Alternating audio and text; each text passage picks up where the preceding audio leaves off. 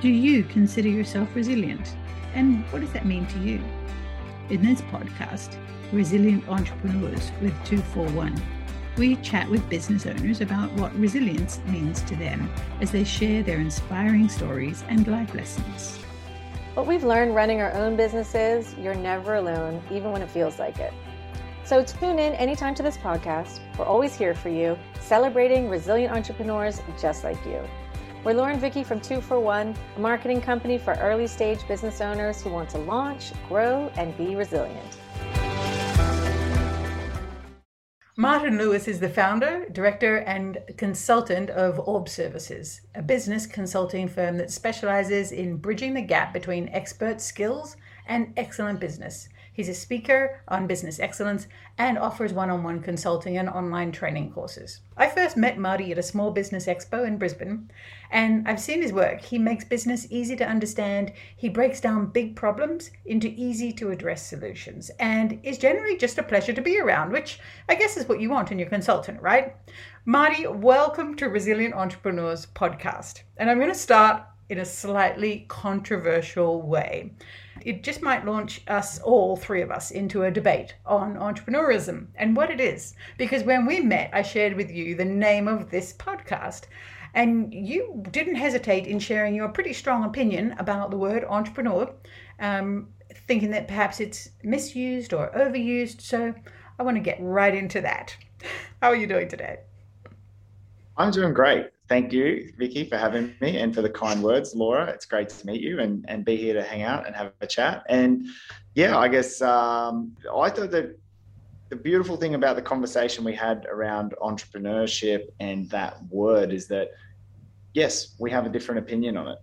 That doesn't mean that there's not still a lot of common ground for us. And I think that today, there's so much this or that and everybody seems like you have to be here or you have to be there and if we don't agree on absolutely everything then i can't have anything to do with you and it's i just think it's really toxic and poisonous and entrepreneurship is one of those things that i don't think of myself as an entrepreneur based and the, the for the listeners the logic behind that is i define entrepreneurship as doing something brand new or doing something in a radically different way.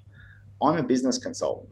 I help people build better businesses. I help them improve structure. I help them write business plans. I have my own way of doing that, but people have been doing that in some form for a long, long time.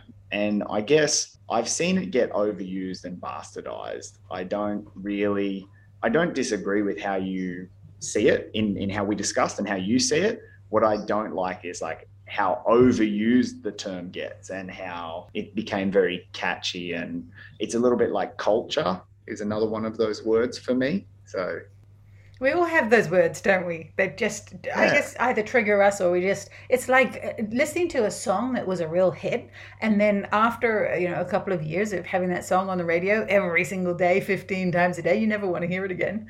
yeah, it's like pivot. By the time like about June 2020, like pivot was a normal word until February of 2020, and then by June 2020 it just made every like I just said it and I watched both of your faces go.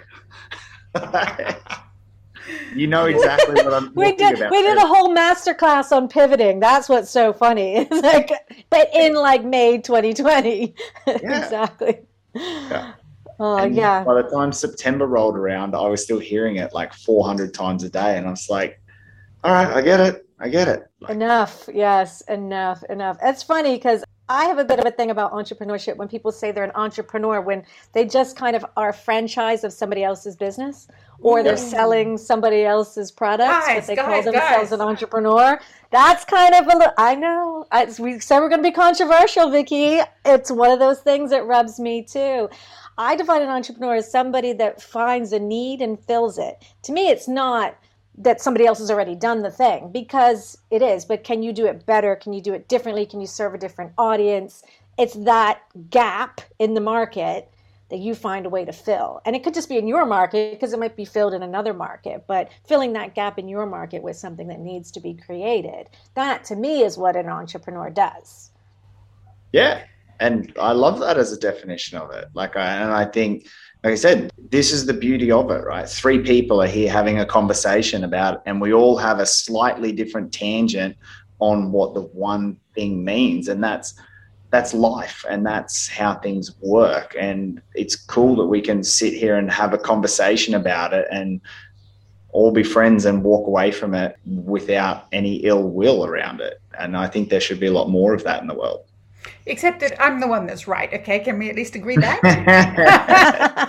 I don't know. We haven't heard your definition yet. Okay, well, you know, I'm the word I'm, person. I'm so already married, so I know that I'm just going to let you two duke it out, and I'll take the back seat. So I know, I know how this works in my household. That sounds like a bit of gender bias there, Marty. Yeah, happy wife, happy life. You're you can be guy. right or well, I think there's people argue this all the time, even in business, right? Like I've made the comment about why, but in business, like you can complain about things and it can be unhappy. And I'm trying to think of a very specific example, right? You can be right and somebody else is not going to agree with your opinion. You have to be comfortable in your own thought process and your own logic and accepting that me believing something and you not believing it doesn't make my belief any less true. And if when it comes to a point of two really strong opinions, we have to remember that I am equally as unlikely to bridge to your side as you are to mine. So we're probably just going to agree to disagree and go on with our lives. And I don't like to burn too much time thinking about that. So a hundred percent. I'm very much that way too. I always say, do you want to be happy or do you want to be right? Do you know who cares if you're right and somebody doesn't agree with you? Who really cares? Like, does it change the way the world works? Does it change the outcome of what you what you're both doing? You can agree to both hold your own opinions and still carry on with the common goal. Yeah, all for it. All for, for sure. it. Does it make the boat go faster? If it doesn't make the boat go faster, I don't need to know about it. I love that. Yeah. And uh, we're going to get into what does make the boat go faster because uh, you're very fluent in helping people to see the direct line between where they are and where they want to be and how to get there in the fastest way. So it's going to be a great conversation. I do want to say, given that I'm the word person, the first place I went to in trying to adjudicate the conversation is, of course, Oxford Languages. So, just for the sake of the record, the dictionary defines entrepreneur as a person who sets up a business or businesses taking on financial risk in the hope of profit. So we will leave it for our listeners to decide for themselves whether or not they are an entrepreneur, a business person, a tradie, a consultant, or any other word they choose to use. I like it. Are we good with that? Are we all good to Fair. there? Fair, sure. I, I second the motion. okay, passed. Fantastic. All right, Marty, so tell us a bit about your background. We may slip and call you an entrepreneur from time to time in this podcast, and you'll be able to overlook that. So, uh, what what started you on this course of being a business owner? Well, I guess I saw a, need in the market. I grew up on a farm, and growing up, and people ask like how I got to do what I do. And to be very honest, the, there's two things in my life that played a huge part in it. One is growing up on the farm, and growing up on the farm means that you're isolated from town and resources in terms of you don't necessarily have all of the things that you need to do a job all of the time. And if you don't have something, going to get it is problematic. So you're continually forced from a very early age to find a way to get the job done without maybe all of the things that you would ideally have. And that's just part of life and it's very normal. And I think that today, at a fundamental level, that's still a huge chunk of what I do. Um, and the other part of my life that's been really impactful, I played uh, semi professional sport and pursued a sporting career for about five years post school. And that ability of like, in a in a game, I played rugby league, so for most of the listeners, that might be a foreign concept. But in any sport, when something goes wrong, you don't have time to dwell on it. You have to get back in the game and be present for the next play, and you have to make the next play work. And if you're behind by a big score, whether you're playing tennis or golf or football, it doesn't matter. If you're behind, the way to get back into the game is not to try and recoup all of the all of the lag in one jump. You have to just get back in and win one point or score one basket or score one try, whatever that reference might be for the sport that you follow. So those two things have been hugely impactful in what I do. I have gone and studied. I have an MBA. I have. Uh, I actually never finished my undergraduate degree. I did an undergraduate degree in management and marketing, and then I worked most recently with the, the moment that I decided to start Orb Services. I was a maintenance planner or a facilities manager, and I looked after a lot of tradespeople. And I saw that there was a lot of people who were very good at what they did but then they were a good electrician, they were a good plumber, they were a good spark, uh, they were good air conditioning or fridgie. But then running their I get an invoice from them three months later. And I was like, your back of house could be a lot better. That was the gap that I just wanted to fill. I was like, I just wanted to help people who are good at what they do run a good business. And then that has effectively just been the rabbit hole that I have continually gone down for the last 10 years so almost 10 years now eight years and i solve that problem now in different ways to how i started but fundamentally that's the the gap that i'm trying to bridge because i'm very excited about what a business can do for somebody's life and if we can get that business to work really well then that can have a dramatic and immediate impact on somebody's life See, Laura, I told you you'd like this guy. It's almost like we speak the same language. There was a reason that we talked at that business expo and just hit it off because we think so similarly on those things. And that's also the reason that mm. Two for One was formed in its current rendition. We, we anticipated at the start that we'd be serving a corporate community with employee branding, and COVID came and we did that big P word and uh, managed to start focusing on smaller businesses because that's who needed it most. So we absolutely understand that perspective. And it's, yeah, and it's rewarding, right? I was just going to say that it's the impact. I like that you you focus on the impact. It's beyond just creating somebody a successful business so they can make their money it's about the impact that they have beyond making the money but on their life as well. Is that who you primarily work for as clients? What, what are, what's your client uh, profile look like?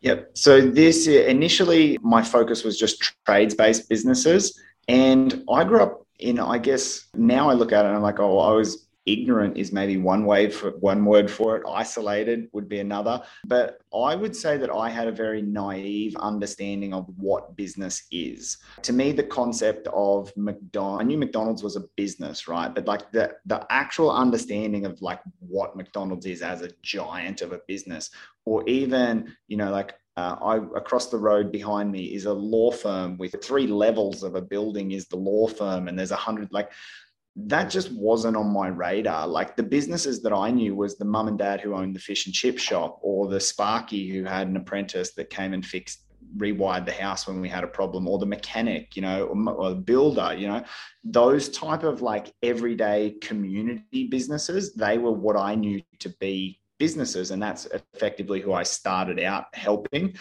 what that has evolved into is what i realized is all of the principles that require a good trades based business to work are the same for any business that trades time for money. So, Laura, you're a graphic designer, Vicky, if you're a marketing consultant, whatever you would want to, if you have billable time as a revenue source and a revenue stream, then all of the same principles apply because it's about optimizing that time and productizing it and making that work as effectively and efficiently as you can.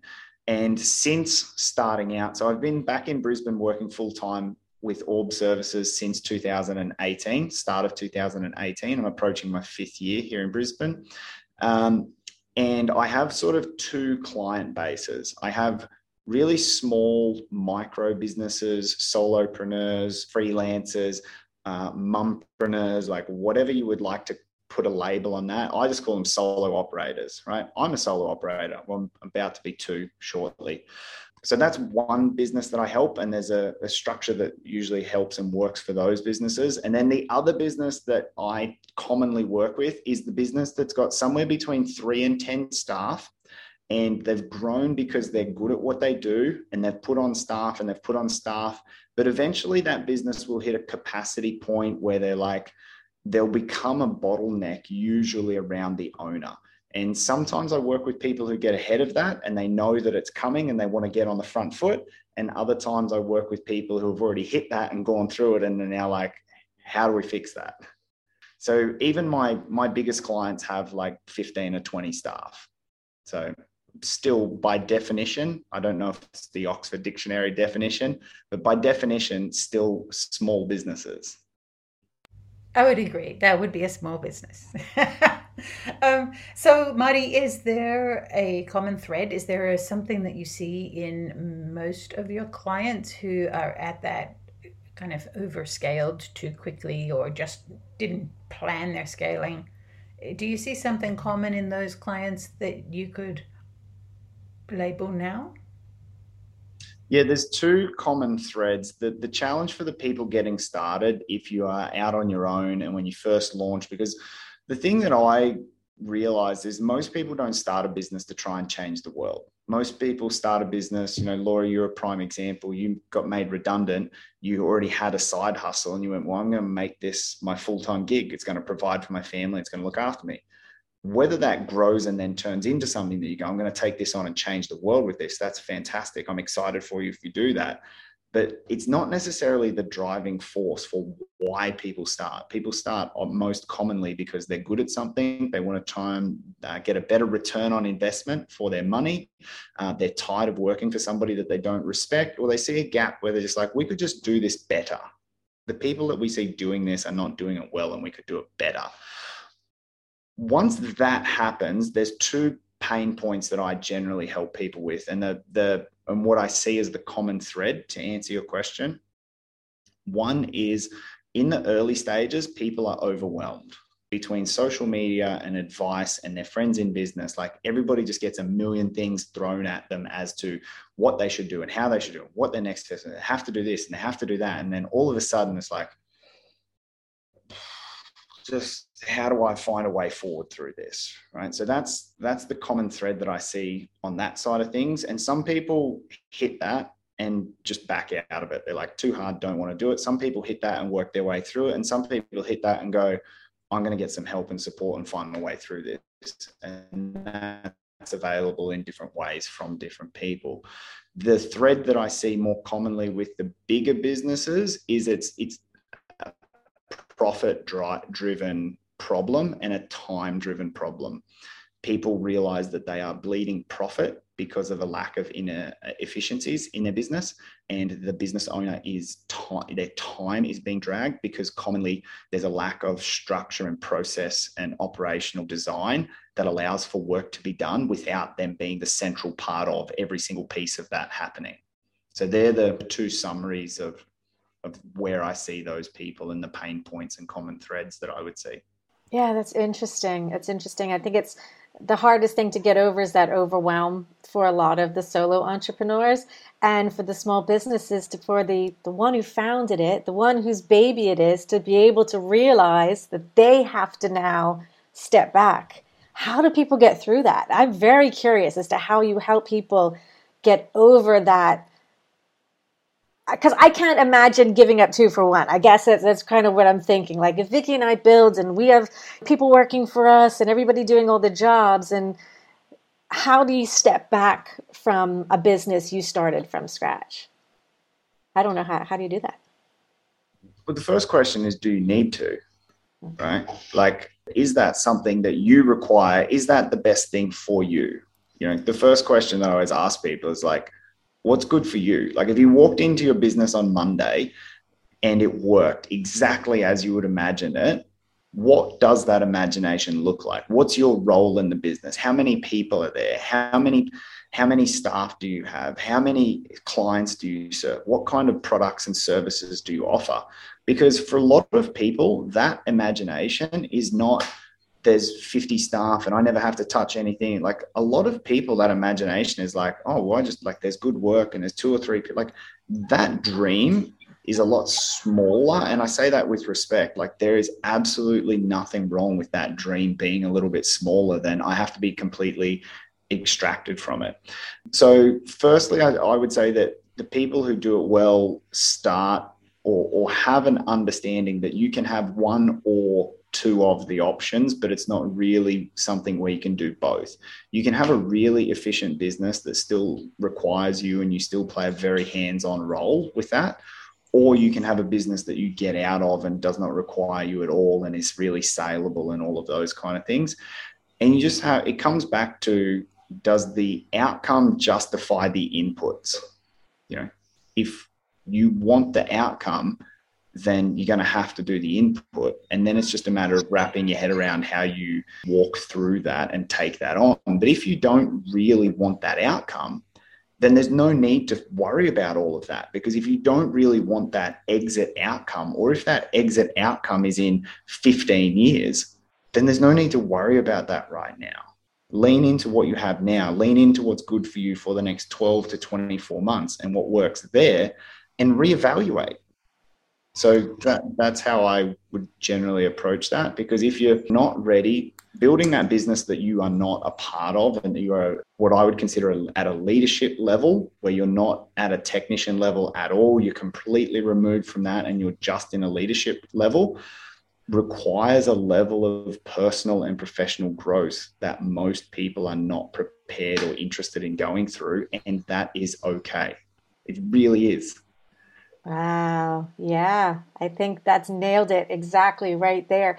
It's that growth and being able to step in that role because that's not often why most businesses start. Like we said, it's to fill a need or it's to do something better, it's to create that. And then you end up being the leader, and some people are great at it and some people aren't.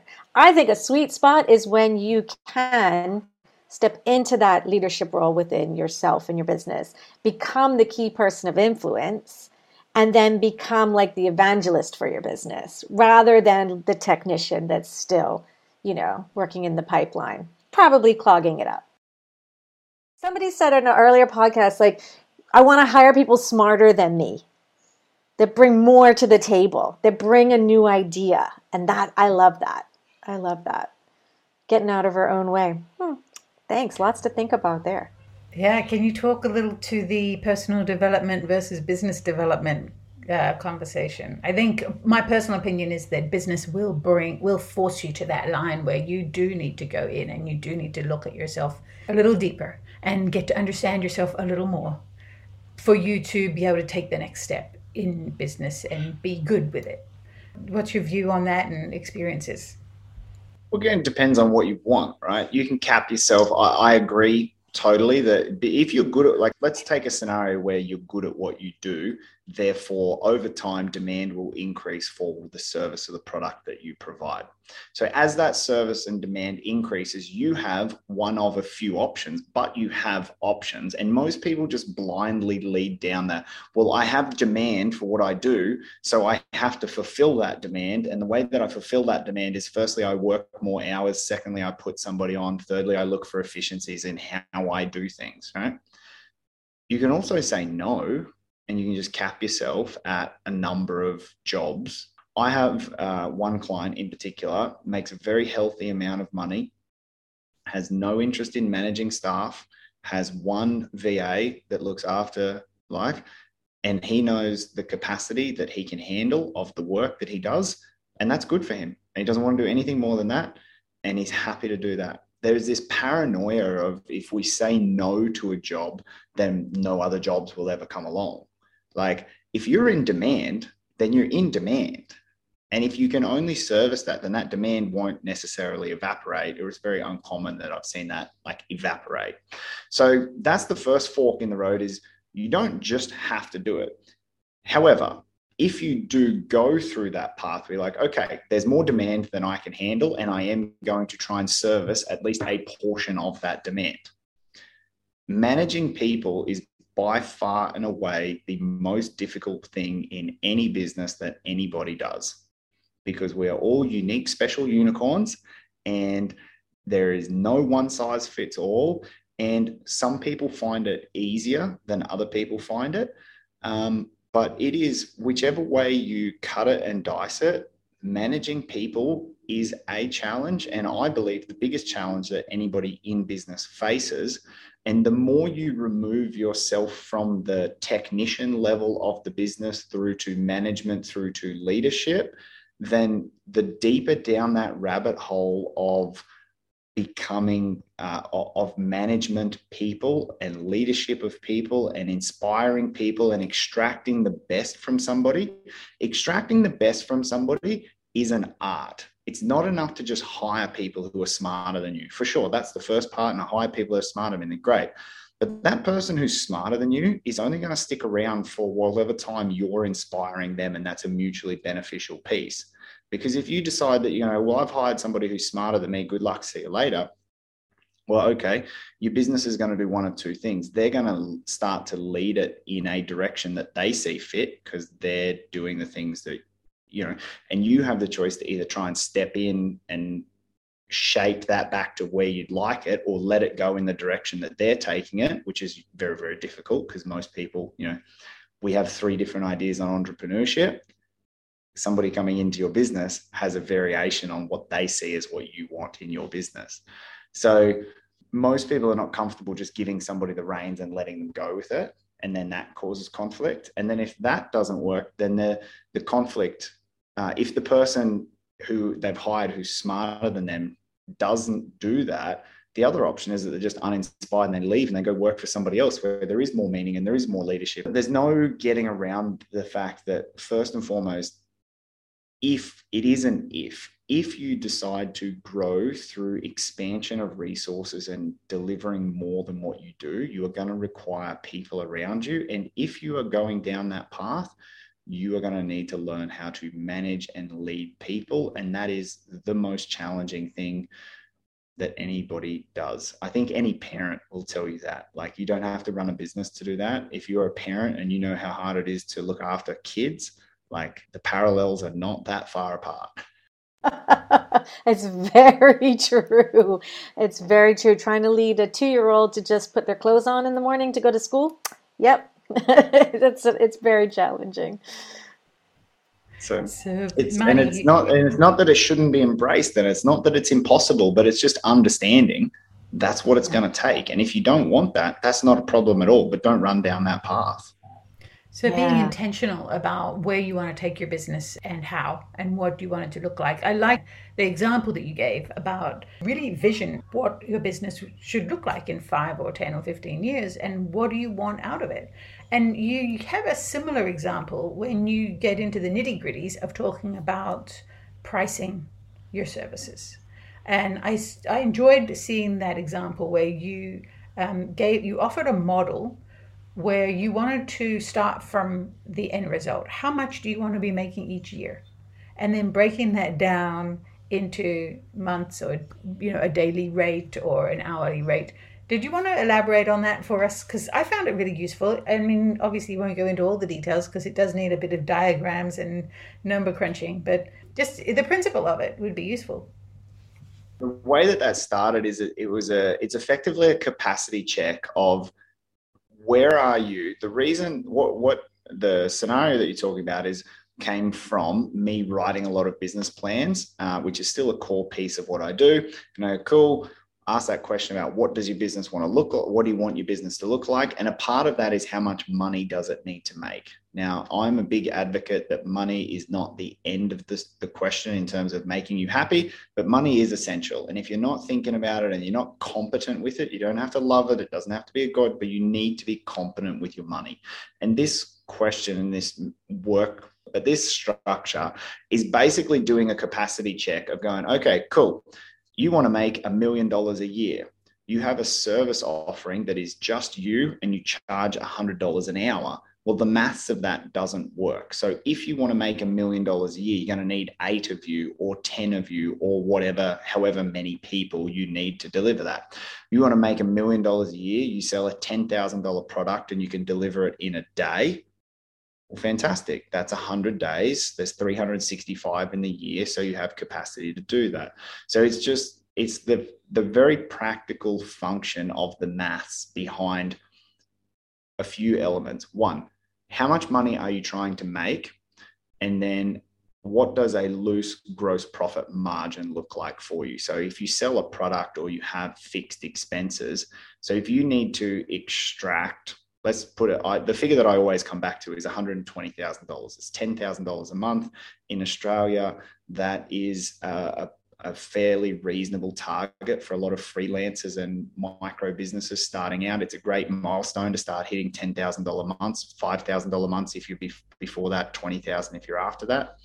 Um, but if you want to make $10,000 a month clear, and your business needs and your business costs you $2000 a month because you've got rent and a subscription and bits and pieces. So you loosely go okay well i need to make 10 i've got 2000 worth of expenses so i need to make $12000 per month. My daily rate is $1000 a day. If i'm booked out that means that i need to book 12 days per month. I want to take there's uh, 20 billable days in a month usually and I want to take a month off. So that takes an extra two out of my day. So I need to book 12 out of loosely 17 or 18 days. Can I do that? Is that feasible? And it, it's not necessarily a good thing or a bad thing, but it's just like, yes, it is. Continue as you are. No, it's not. Here's the steps to make it happen, or here's how we go about it. To what, what are the trigger points where you go, okay, we have to put on an extra person, you have to add an extra service line, whatever that looks like. So, very long winded way around that, but that's effectively what you're doing is just looking at what are you trying to make what are your expenses and can you deliver that based on the time frame that you have available to do it? You still with us laura? Yeah yeah yeah. Do i not look so no i'm just teasing because when we go into numbers um you know one of us drops away but it, guess who handles the numbers in our business, Marty? I'm the creative. I, I put my hands up. I I manage my own money, but business side of things, whew, yeah. Yeah, but That's that was tough. a very easy but, uh, way to explain it. I found yeah. It, yeah, helpful. Abs- the, absolutely. The metaphor, the metaphor that I always come back to is if you imagine when people have big dreams about their business, like beyond, if this is for, because there's there's more types of people than this. But for two types of people, there's the person who can imagine 10 years down the track and running a multi million dollar business. And then there's the person who's like, can't think that far, just worried about how I'm going to get through the next six months. If I get through the next six months, I worry about that. For the person who's thinking further down the track, I call it the penthouse dream. You want to build a multi story building with a penthouse. But right now, you're on level one how do you build your goal and your plan is yes the penthouse is great and it's great to know what you want that penthouse to look like but it's also about understanding that you're at level 1 of 20 or 3 of 20 and the, the practical sense for you is to put resources behind four, five, six, seven, with a view that you'll eventually get to 20 because the you can only make progress in incremental or like it's very uncommon and very difficult to take quantum leaps in either revenue or service or like anything like like anything in your business. Is very hard to take enormous leaps. We progress incrementally and then all of a sudden 3 years passes by and you go oh we've come a long way. But it's like walking right? It's just one step at a time. And if you spend too much time thinking about the penthouse you don't realize what the next steps are that you have to take and you miss them so that whole metric is all just about understanding what's the penthouse, how much money are you trying to do, where are you now, do you have the capacity to answer to get there, and great if so, or if not, do we need to tweak a product? What are the triggers and what are the milestones where we would change things and evolve things? And statistically, you know, not a lot of businesses survive to the first year mark, to the fifth year mark, to the tenth year mark to even see if they could build the penthouse. A lot of people talk about the hockey stick growth. You know, it'll go really long and really slow and just incrementally up for a very long time. Then all of a sudden, some tipping point comes and it starts going vertically. And what do you say to people who are struggling Often those first two years of business is when you struggle the most because you're whatever you're making, you're reinvesting back in just to kind of keep everything going. There's the roller coaster highs and lows are hitting all the time because you haven't found the right rhythm yet. Like how do you get through those the early stages of building a business? A huge chunk of that is one of your your critical words, resilience. There's a lot to it, don't get me wrong. Like the painful thing about business is that it gets showcased. We only celebrate these like monumental achievements in business, which is a personal frustration of mine because the mum who makes a sideline of three grand a month that helps take that family on a holiday, in my mind, is just as successful as the person who cashes out for millions of dollars.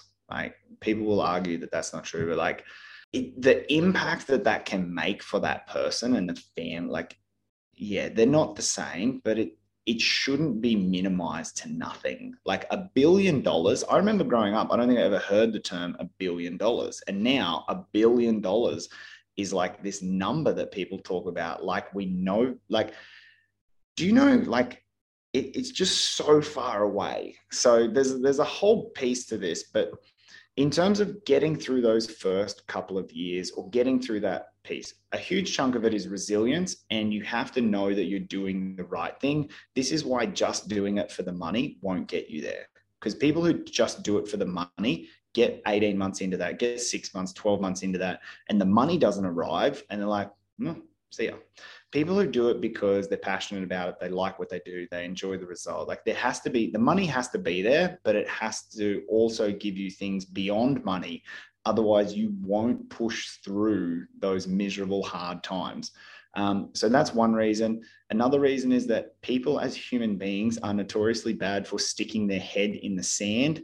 And instead of dealing with a problem in its early stages and its infancy, people stick their head in the sand and then wait for it to become an enormous problem. And that problem is often cash. And when that is gone and it's an enormous problem, then it, there's no there's no recourse out of there. There's no pathway out. Um, and I would say another reason is that people spend too much time so far away from where they're at. You know, it's great that you have that penthouse dream of what you want to build, but if you can't build level one to level two and level three to level four, the penthouse doesn't matter. So you have to be a realist about where you're at and what the next practical steps for you are. All you have is the whatever money you have and whatever time you have, and how you deploy that is it. Like for all the complications, like that's it. You have a finite amount of money, you have a finite amount of time. And if you don't deploy those in an effective way that help you make the next step and the next step and the next step, you will you will never make it through. I, yeah, say, um, I don't think there's never there's never one thing that kills businesses. It's never one decision that kills businesses. It's a series of decisions that oh did that didn't work, kept doing it. Did that didn't work, tried something like. I wrote an article um, maybe a week or a fortnight ago about the silent killer, which is not making decisions. Not making decisions probably kills more businesses than anything else because people are like, I'm gonna maybe thinking about it. Like make this like there's so many small decisions make them fail move make fail move like you have to you have to be prepared that you're not to get every decision right if let's say that it let's say that you need to make a thousand good decisions to to get through that hurdle right let's say that just metaphorically a thousand good decisions will get you to an established business with good cash flow well, what do you want to do? Do you want to make a thousand, 1100 decisions and get a thousand right and have that journey take you however long that takes? Or do you want to make 3000 decisions in a much shorter period of time, still get a thousand right and live with the fact that you got 2000 wrong? Like this perfectionist mentality and paranoia that I'm going to make the wrong decision. It's crippling yeah. Oh my God. Yes, yes, exactly what you said just there, like the failing forward. It's that being willing to make a mistake and just keep going forward. And what did I read the other day? It's like, um, you know, the, a mistake just shows you what not to do. And it's like the best lesson to learn, right? Oh, that didn't work. Great. Check it off. We're not doing that again. Go on to the next thing. It's that mentality of going forward. Love that. Yeah. You have to be prepared to fail often and in small ways. Like nobody has ever won. Like think about a sporting team that you follow, right? Everybody has a sporting team that they at least know of, right? I guarantee you that sporting team has never won a competition where they've never had a point scored against them and they've won every game. They've lost games. They've had points scored against them all the time. They might have had lots of points scored against. They fail all the time, but they achieve the big goal. And people miss that. They're just like, oh, I have to get every like no. And and social media compounds that because all we see is these perfect and it's anyway, it's all BS, but that's a huge part of the challenge for people. So, on the back of that, this question is you know, you're a business consultant. You really encourage people to plan. We've talked uh, at length today about planning, but can you overplan? I mean, is there a time when you just have to close your eyes and jump, especially absolutely. at the beginning? Yeah, absolutely. It depends, right? There's lots of variables in the equation, but the big variable is where are you at? And as a general rule of thumb, if it won't kill you in terms of like if it's not going to sink you financially and it's not a blow that you can't recover, if it's not a financial spend or a time spend that you can't recover from, probably just do it. Like in in most, in the vast majority of like small business scenarios, have a crack at it and go. Where people plan too much is as an extension of everything that I was just saying around trying to get every decision perfect before they launch. Like it's just a can't do that because like an imperfect plan executed and adapted and evolved is way better than a more perfect plan still on the shelf or still being developed. People overestimate that. And that's why, from a planning point of view, the way that I try and counter that for people is you have to know you have to know what the penthouse looks like. And if the penthouse is at the moment three months away or six months away because like that's just where you're at emotionally and that's as i would say plan as far forward as you can think. If you can think 10 years forward excited for you fantastic but understand that most people can't. If you're looking at 12 months ahead and where you want to be at 12 months ahead put a peg in the sand at 12 months. And don't worry about three years five years 10 years because all you got to do is put your time and resources between getting to now and through the next 12 months. And if you can imagine what 12 months looks like for you and some things where you would be at, then make every decision based on what takes you towards that point. If, if that's just stripping back your service offering, doing one thing, doing it really well, if that's adding a second, like whatever that is, put a peg in the sand and go, what does, as far out as I can see, look like?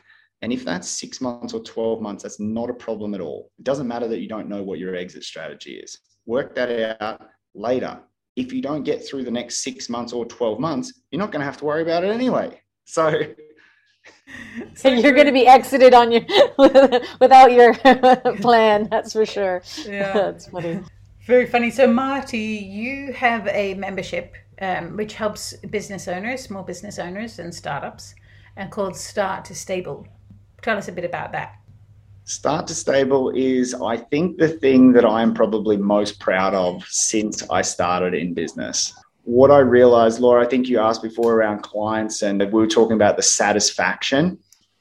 I realized that there's just such a disproportionate, the people who need the most support are the people who often can't afford it. And then there's so many vultures, unfortunately, in the world that then prey on that because of that person's desperation and promising to get people through that first six to 12 months or two years in business and promising that they'll make that happen in three months, which is just unrealistic. And then they charge people these exorbitant fees to do a program that, like, we have to learn and we have to do. So, start to stable is everything that I wish I knew five years ago when I started my business. It's everything that I have helped other people do.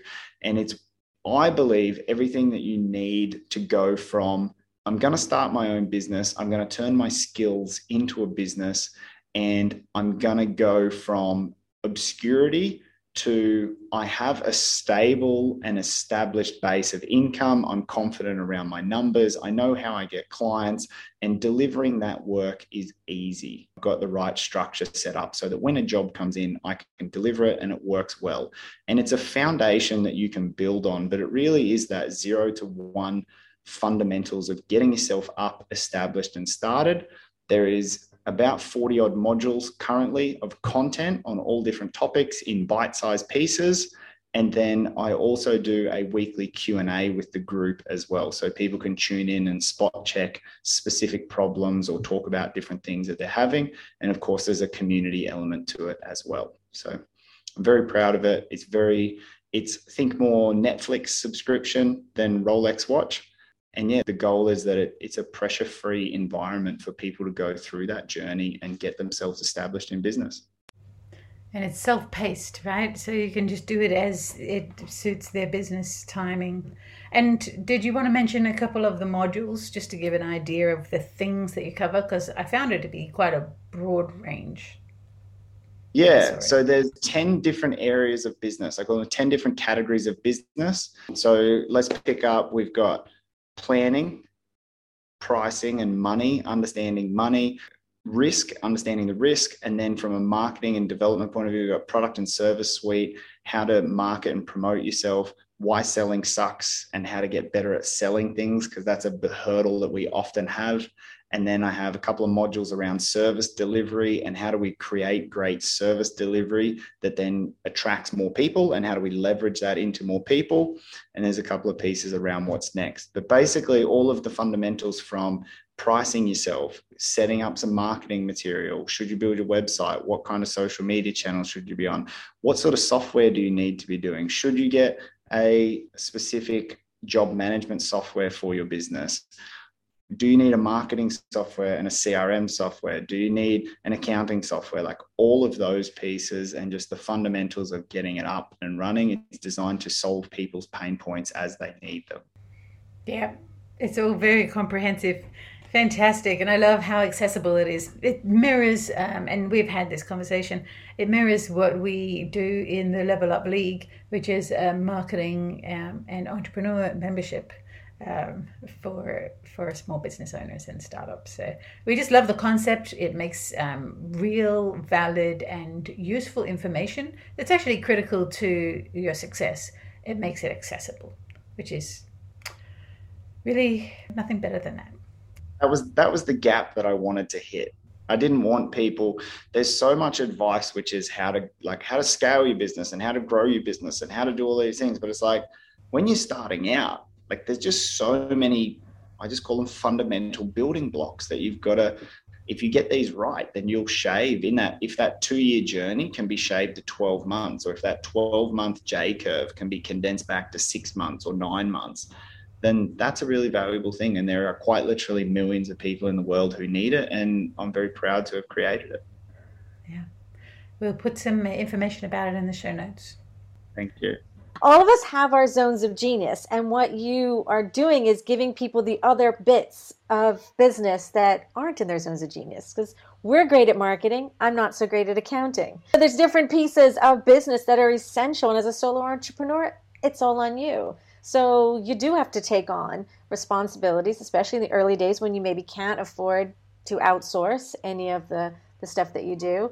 Um, and that needs to be done because you need to market your business, you need to have your accounting together, like you said, all those those pieces. So I love that you you have this um, accessible for people. Maybe, like you said, get those businesses to get shorter. What should might take two years can take down to a year. That's the goal, and that's that's beautiful. Yeah. Yeah. So it's working well so far. The feedback is really good, and it's just about finding more people now. So maybe I should look into some marketing support. Do you know anybody? I d- we might. We, we might. might have pretty good people. Yeah, they might be able to help you out. Uh, listen, Marty, we've talked about resilience. Um, what what does that actually mean to you? And we'll try not to get into a debate about definitions on this one. Come on, that's the fun Where, part. I was going to say, where's the fun in that? I would just call it the ability to endure it's it's an interesting concept because I would I think of my grandparents and I think of my grandparents who are very resilient people. They know and have experienced very tough times. They walked to school, like they milked cows, they like butchered their own meat. They like they did everything because they had like not much. And they're resilient people but if you ask them if they're resilient it's not a it's not a skill that they learned like it's not something that you don't learn resilience by thinking about it you learn resilience by putting yourself in uncomfortable situations and establishing a belief that you are more capable than you realized. And unfortunately, one of the very rare ways that we get that is to be put in situations where we don't think that we're capable of getting through that. And we have to then be faced with a choice to to get through it or, or not get through it. And that's not to say that you should get through every scenario. Like there's certainly plenty of valid and proper times where it's like hey you're just banging your head against a brick wall here. Let's let's turn in a different direction. But resilience is to me the the ability to endure and and work through a scenario that you have doubt around or are, are not certain about fair I'll, I can live with that definition. Now, um, I th- also think it's important while we do that to be mindful that burnout is a real thing and that we, yeah. like you said, don't push to one's detriment. Just it, it's about stick to itness and, and keeping your nose to the to the grind. Your best looks different every day. You're not going to get out of bed and knock it out of the park every day, but it's an ability to your point, like to be kind to yourself and understand and like, well, how do you rate your effort today? Do you feel like you tried? Did you do? And look, it's also unrealistic that you are going to do your absolute best every day. Not everybody runs a PB every time they go out, right? PBs come along once a year or once a couple of years for, for those athletes, right? So it's not necessarily about giving an absolute best performance every day because that's also just unrealistic. And if you set an unrealistic goal, then you will undoubtedly fail. And then the compoundment of that and the cycle of that is toxic in a really negative way.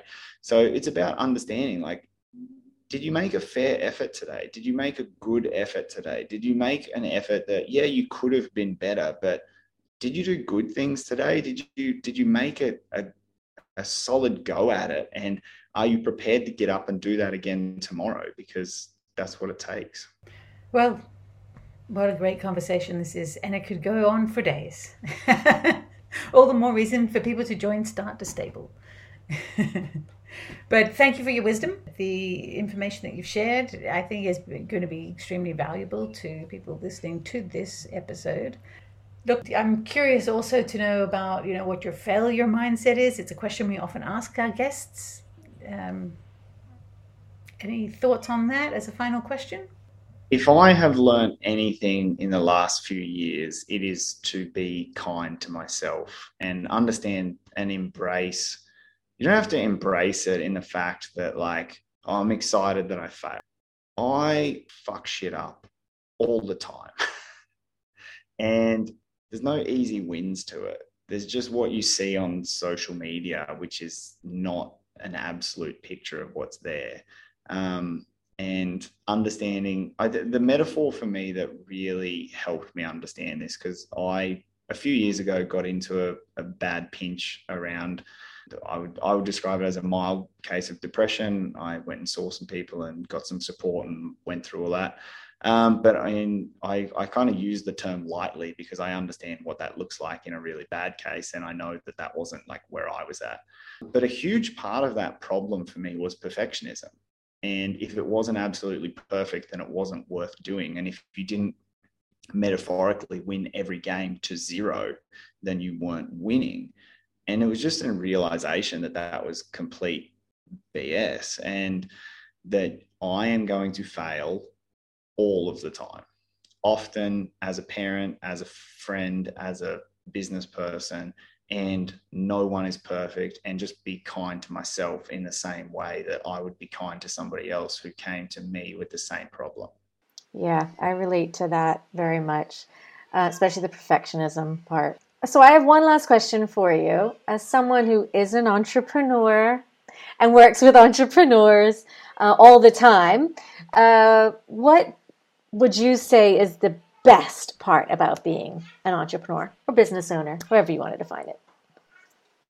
To me, that's actually an it's a great question, but it's an uh, there's an answer that comes to me very clearly, and it's the independence that comes with it. And I don't mean I don't mean that in the independence of you get to go and have coffee when you want. Like it's not easy. It's the independence that comes from knowing that you did things that you pursued that were interesting to you and that you in a way carved your own path into life and lived it in a way that was meaningful to you so that's it that's the piece that's exciting for people that's what makes people sleep at night i mean the long days will also make you sleep at night but that's the piece that makes people really happy is that it's the satisfaction that comes from knowing you did it in your own way. And that is the perfect note to end on.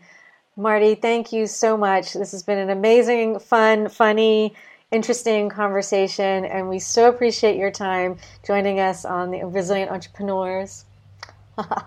Can always laugh about that. Thank you so much, and take care, and hope we get to talk again soon. Ladies, thank you so much for having me. It's been an absolute pleasure, and uh, I've no doubt we'll see each other in the future.